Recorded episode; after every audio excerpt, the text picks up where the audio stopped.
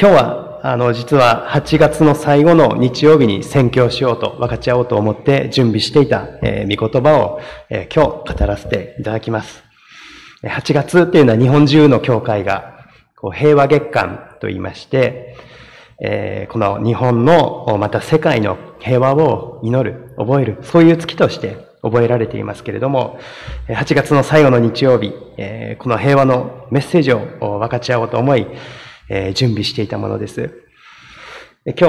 読んでいただいた第二テサロニケ3章16節にはこのようにあります。どうか平和の主ご自身がいついかなる場合にもあなた方に平和をお与えくださるように、主があなた方一同と共におられるように。これはパウロの二つあるテサロニケの教会への手紙の二つ目、そして最後の結びの部分の挨拶になっています。ここで平和の主ご自身があなた方に平和をお与えくださるようにとパウロは祈っています。テサロニケの教会はどのような教会だったかというと、パウロの宣教旅行で、パウロさんがこの教会を初めて、そこで初めて、教会が立ったというところです。テサロニケの町にパウロさんはえ、わずか3週間しか滞在できなかったと言われています。大きく見積もって1ヶ月ぐらいということなんですけれども、このわずかな時間しか共にいることができなかったえ。兄弟姉妹に対して、パウロはこう書き送っているんですね。どのような行きさつで、このテサロニケの教会ができたかっていうことが、使徒原稿録の17章の1節から9節にあります。使徒原稿録の17章の1節から9節スクリーンにも出ますけれども、この聖書、ちょっと長いところですので、聖書開かれる方は、ぜひ、聖書を開いてみて、目を通して、見ていただければと思います。使徒原稿録の17章の1節から9節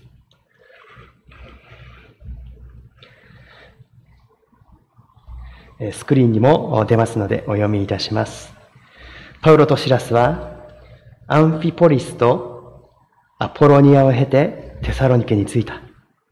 ここにはユダヤ人の街道があった。パウロはいつものようにユダヤ人の集まっているところに入っていき、3回の安息日にわたって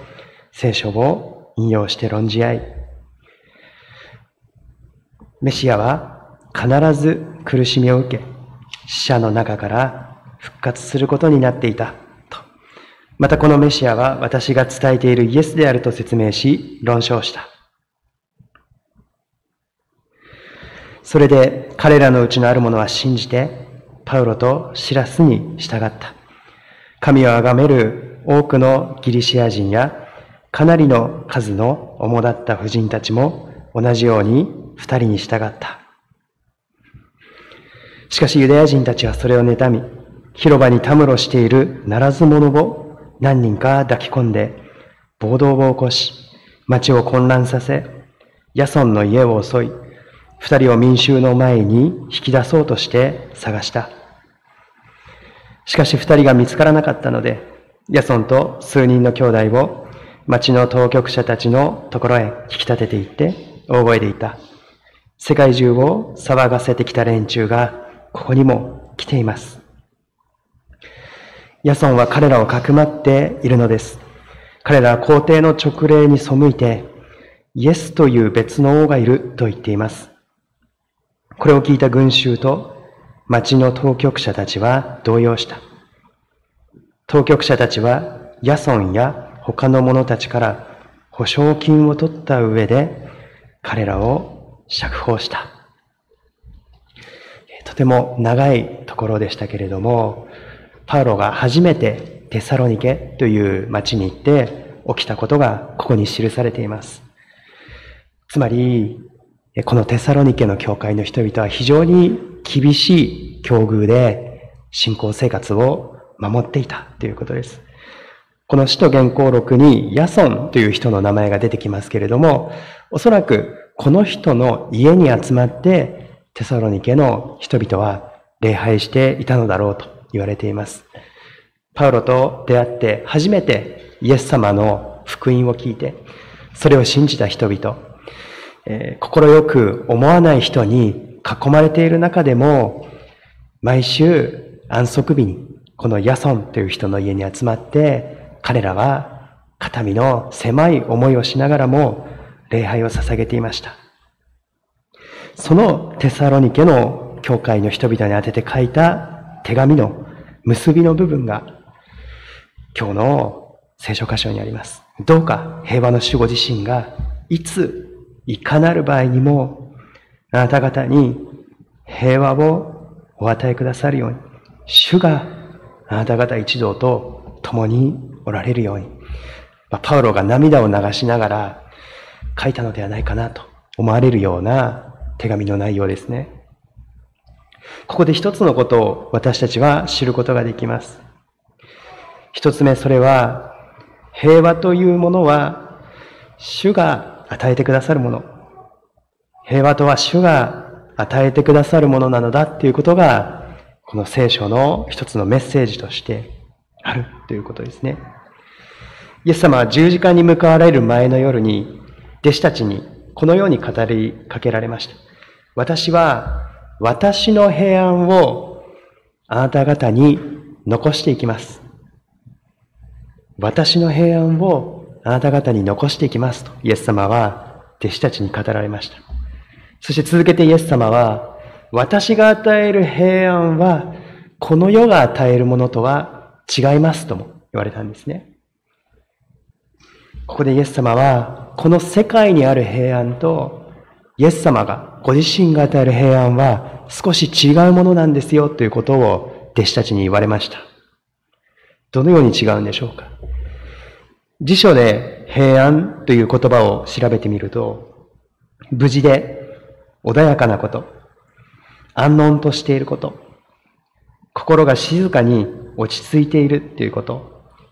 特に問題がなく穏やかに過ごせている状態であるということですね。まさしくそれが平安であると思います。誰もがそのような暮らしを求めて、家庭でも学校でも職場でも、また近所の人たちとの間でも、仲良く平和に過ごしたいと願っています。ですので、この世でいう平安というものは、問題が起こらないこと、争いがないということが、この世の平安であるということですね。聖書の語る平安も同じようなニュアンスがあるんですけれども、ここでイエス様が言われた平安というのは、またもう一つ別のニュアンスがありました。このような例え話があります。ある時、平和、平和というテーマで絵画展が開かれることになりました。出品する人は全員、平和というテーマで作品を描いてください。そのように応募がかけられました。応募作品の中には非常に優秀な作品がたくさんありました。のどかな優しい田園風景の絵がありました。また、お母さんの腕の中に優しく抱かれている眠る赤ちゃんの絵などがありました。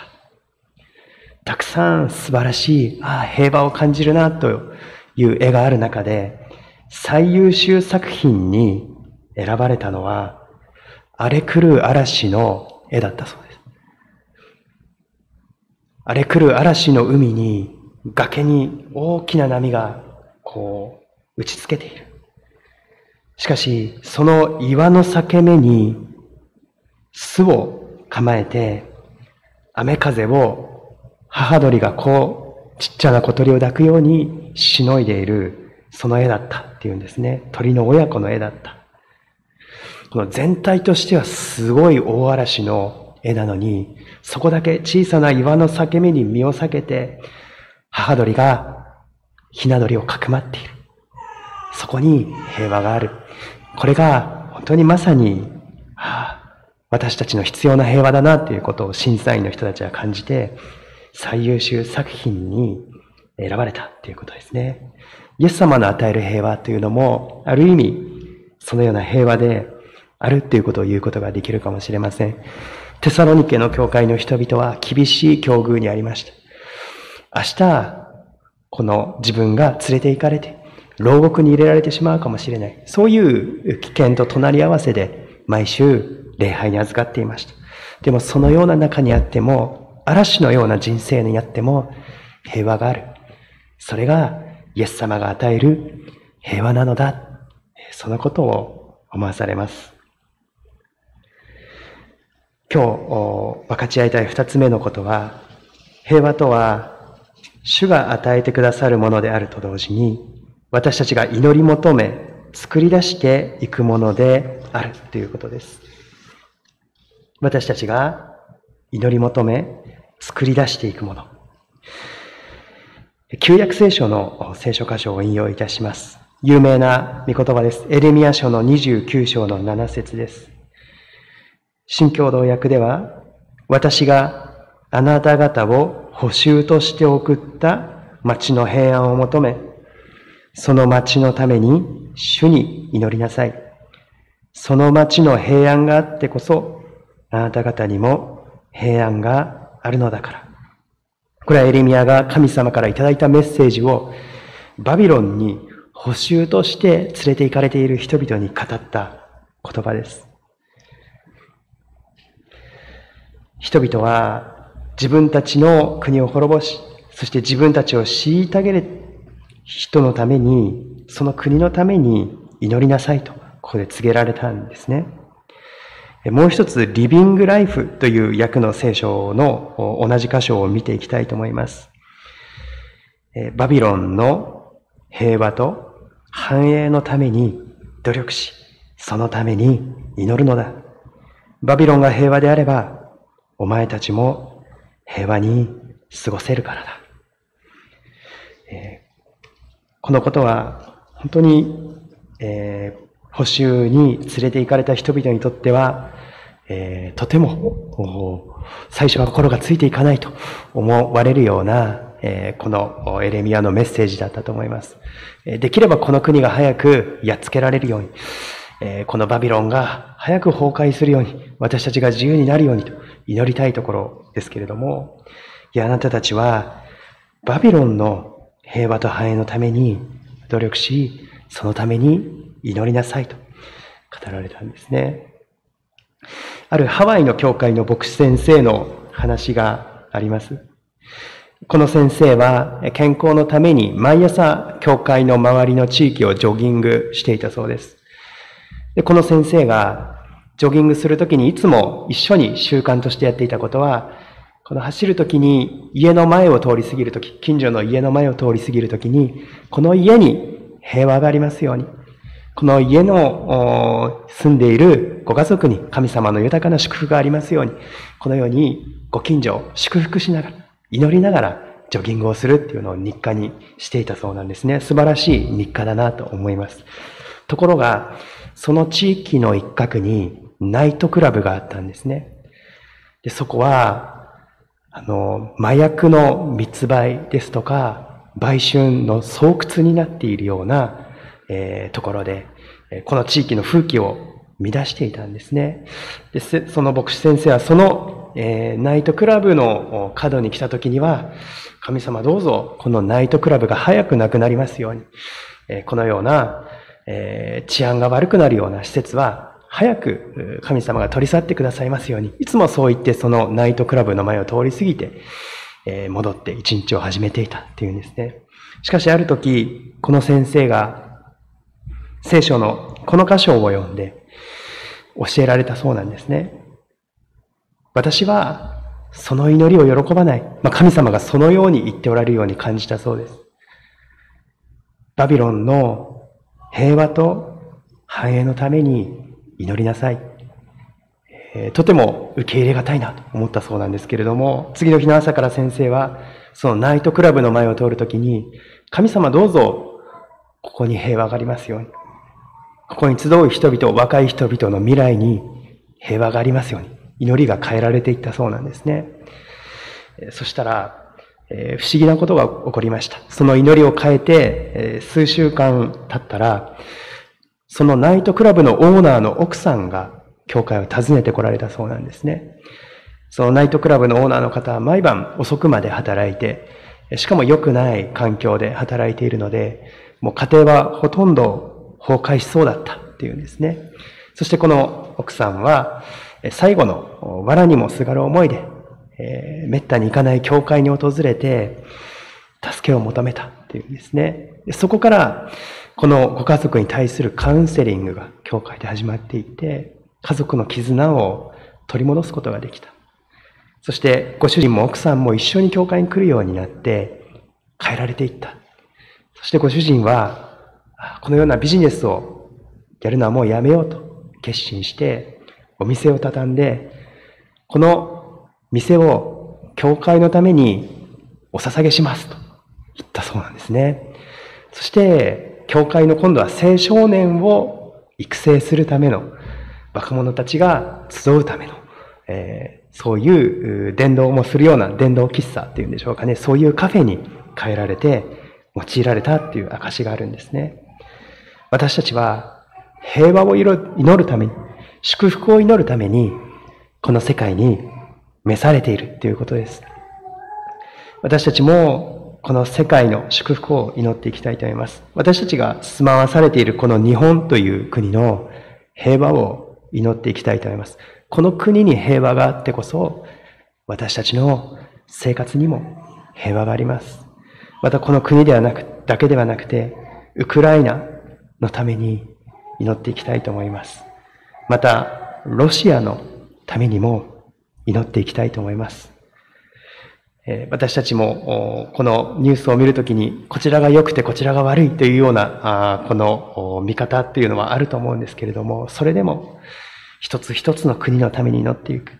韓国や中国や台湾や北朝鮮のためにも平和があるように祝福があるようにそのように祈ることが召されている私たちの務めであるということですね。二つ目は私たちは平和を祈り求め、またそれを作り出していく使命があるということでした。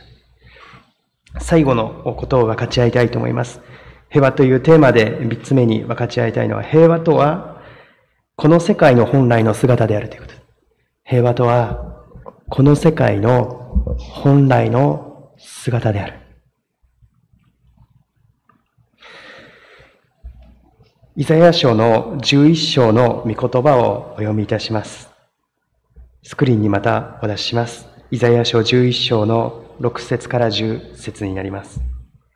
狼は子羊と共に宿り、豹は子ヤギと共に伏す。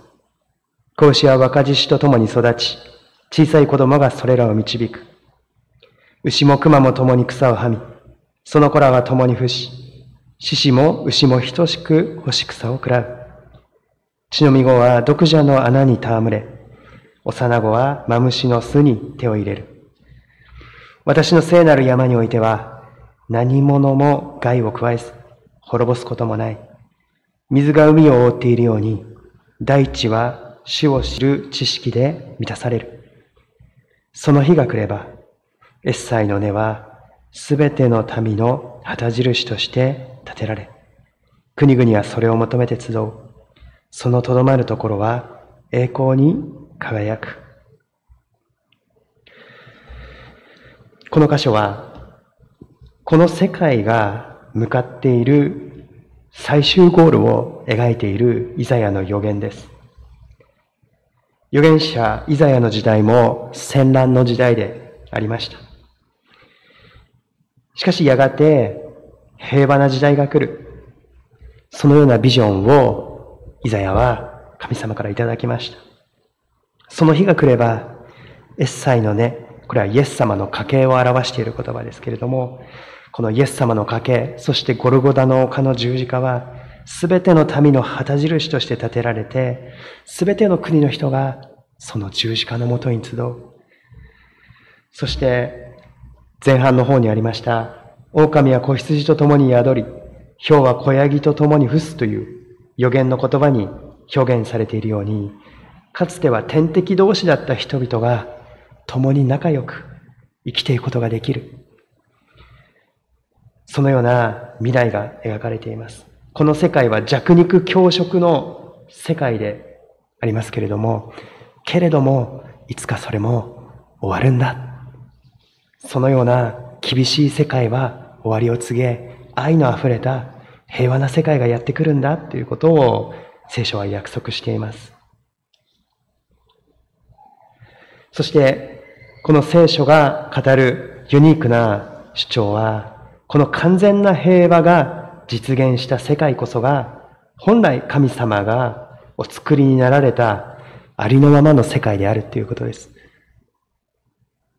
神様が作られた世界は完全で美しい調和、完全な平和がある世界でした。しかし人の中に罪が入ってきたときに、その美しい世界が損なわれてしまったのだ。そしてこの世界はずっと回復を待ちわびているんだ。それが聖書の語る大きなストーリーラインなんですね。ですので、私たちが平和を祈り求め、平和を作り出していこうとすること、そしてそれが完全に実現された世界っていうのは、神様が描いていた本来の世界の姿なのだっていうことです。最後に、あの偉大な作曲者のベートーベンの逸話をお話ししたいと思います。晩年のベートーベンは耳が完全に聞こえなくなってしまったということは有名な話です。もう晩年のベートーベンが最後旅に出かけたそうです。これが最後の旅行になるかもしれない。その旅行の中で、ある古い宿に泊まった時に、その宿の中に古いピアノが置いてあったそうです。もう壊れている。弦のチューニングは狂っている。でも、そのピアノをベートーベンさんは優しく弾き始め、一心不乱に弾き始めたそうなんですね。で、家主の人は、えー、それは、あの、もうチューニングが狂っているし、壊れているので、と言っても、ベートーベンさん耳が聞こえなかったので構わず弾き続けたんですね。で、とても聴ける音楽ではなかったそうです。さすがのベートーベンさんでも、こんなにチューニングが狂って壊れているピアノでは、聴けるような音楽ではなかったそうなんです。でも、その宿の人がパッとベートーベンさんの顔を見たら、涙を流しておられたそうなんです。感動して涙を流しておられたそうです。なぜベートーベンさんは涙を流して感動していたのか。このピアノが本来出すべきであるその音色を聞くことができていたから、ベートーベンは感動して涙を流していたんだ。そのような逸話が残されています。私たちが今生きているこの世界は、ある意味では壊れた世界ということができるかもしれません。チューニングがずれてしまって、人々が憎み合い、そして敵対し合う世界だということができるかもしれません。しかし神様は、本来、この世界が出すべき音を聞いて、きっと涙を流しておられるのではないかと思います。本来私たちが出すことのできるハーモニーを神様は聞くことを願っておられると思います。私たちはそのことを信じたいと思います。私たちは本当に美しいハーモニーをいつの日か奏でることができる。人々が調和して生きることができる。本来作られたその時の音色を回復して、その賛美を神様に捧げることができる。その大きなビジョンを私たちは抱いていきたいと思います。平和というのは神様が本来この世界に与えたポテンシャルであり人類に与えた本当の力であることを覚えていきたいと思います。お祈りをいたします。恵み深い天のお父様、皆をあがめて感謝いたします。私たちだから奏でることのできる美しいハーモニーがあることをこの聖書の中から聞きました。それはイエス様が与える平和を一人一人が受け取っていき、それを分かち合い、祈り求め、作り出していくときに、私たちが聞くことができる、そのようなものです。神様は、このような私たちが罪のゆえに歪んでしまった世界にあっても、諦めず、そのことを人類に求めてくださっていることを感謝いたします。私たちが、全人類がその願いに応えていくために、一人一人が小さな一人一人から始めていく必要があることを覚えます。このような小さな私が何になろうかと、そのように感じることもありますけれども、平和の主がご一緒ですから、そのことを私も小さな力ですけれども、なら、この平和のために、世界の平和のために立たせてくださいますようにお祈りいたします。恵み深い主イエス・キリストのお名前を通してお祈りいたします。アメン。